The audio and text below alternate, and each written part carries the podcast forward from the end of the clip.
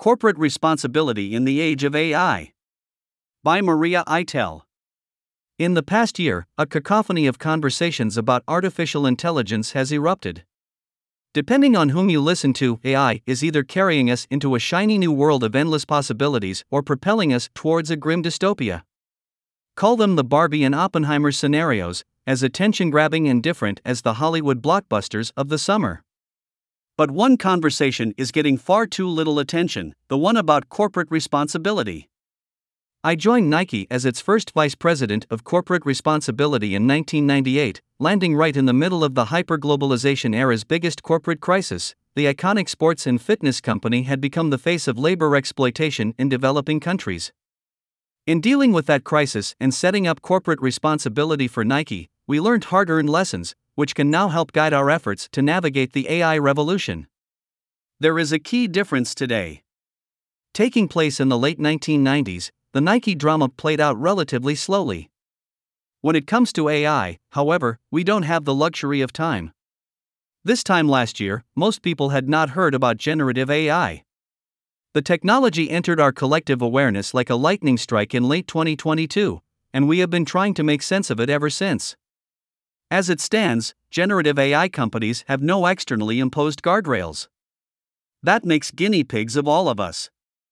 There is nothing normal about this. If Boeing or Airbus introduced an airplane that promised to be cheaper and faster, but was potentially very dangerous, we would not accept the risk. A pharmaceutical company that launched an untested product, while warning that it might be toxic, would be found criminally liable for the sickness or death they caused.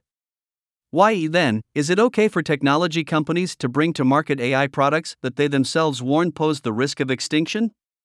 Even before generative AI burst onto the scene, big tech and the attention economy were facing growing criticism for their harmful effects. Products like Snapchat, Instagram, and TikTok are designed to trigger dopamine surges in the brain, making them as addictive as cigarettes. A scientific consensus has emerged that digital media are harming users, especially children's, mental health. AI has turbocharged the attention economy and unleashed a new set of risks, the scope of which are far from clear. And while calls for regulation are growing louder, when they come from the very people behind the technology, they come across largely as public relations campaigns and corporate stall tactics. After all, regulators and governments don't fully understand how AI based products work or the risks they create, only companies do. It is a company's responsibility to ensure that it does not knowingly cause harm, and to fix any problems it creates. It is the government's job to hold companies accountable. But accountability tends to come after the fact, too late for a technology like AI. If Purdue Pharma's owners, the Sackler family, had acted responsibly once they realized the danger OxyContin posed, taking steps to stop the drug from being overprescribed, the opioid crisis that has gripped the United States in recent years could have been avoided. By the time the government got involved, countless lives had been lost and communities ruined. No lawsuit or fine can undo that. When it comes to AI, companies can and must do better. But they must act fast, before AI driven tools are so entrenched in daily activities that their dangers are normalized and whatever they unleash cannot be contained. At Nike, it was a combination of outside pressure and an internal commitment to do the right thing that led to a fundamental overhaul of its business model. The nascent AI industry is clearly feeling external pressure. On July 21, the White House secured voluntary commitments from seven top AI companies to develop safe and trustworthy products, in line with the blueprint for an AI Bill of Rights that was introduced last year. But vague voluntary guidelines leave far too much wiggle room.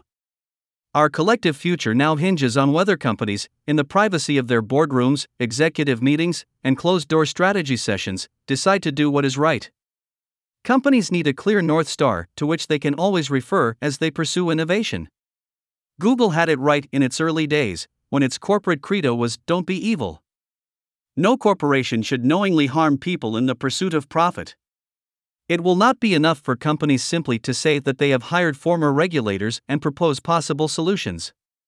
Companies must devise credible and effective AI action plans that answer five key questions. What are the potential unanticipated consequences of AI? How are you mitigating each identified risk? What measures can regulators use to monitor companies' efforts to mitigate potential dangers and hold them accountable? What resources do regulators need to carry out this task? And how will we know that the guardrails are working? The AI challenge needs to be treated like any other corporate sprint. Requiring companies to commit to an action plan in 90 days is reasonable and realistic. No excuses. Missed deadlines should result in painful fines. The plan doesn't have to be perfect, and it will likely need to be adapted as we continue to learn, but committing to it is essential.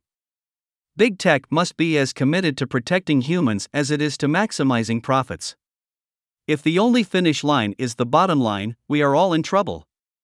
Maria Eitel served as Nike's founding vice president of corporate responsibility before founding the Nike Foundation and Girl Effect.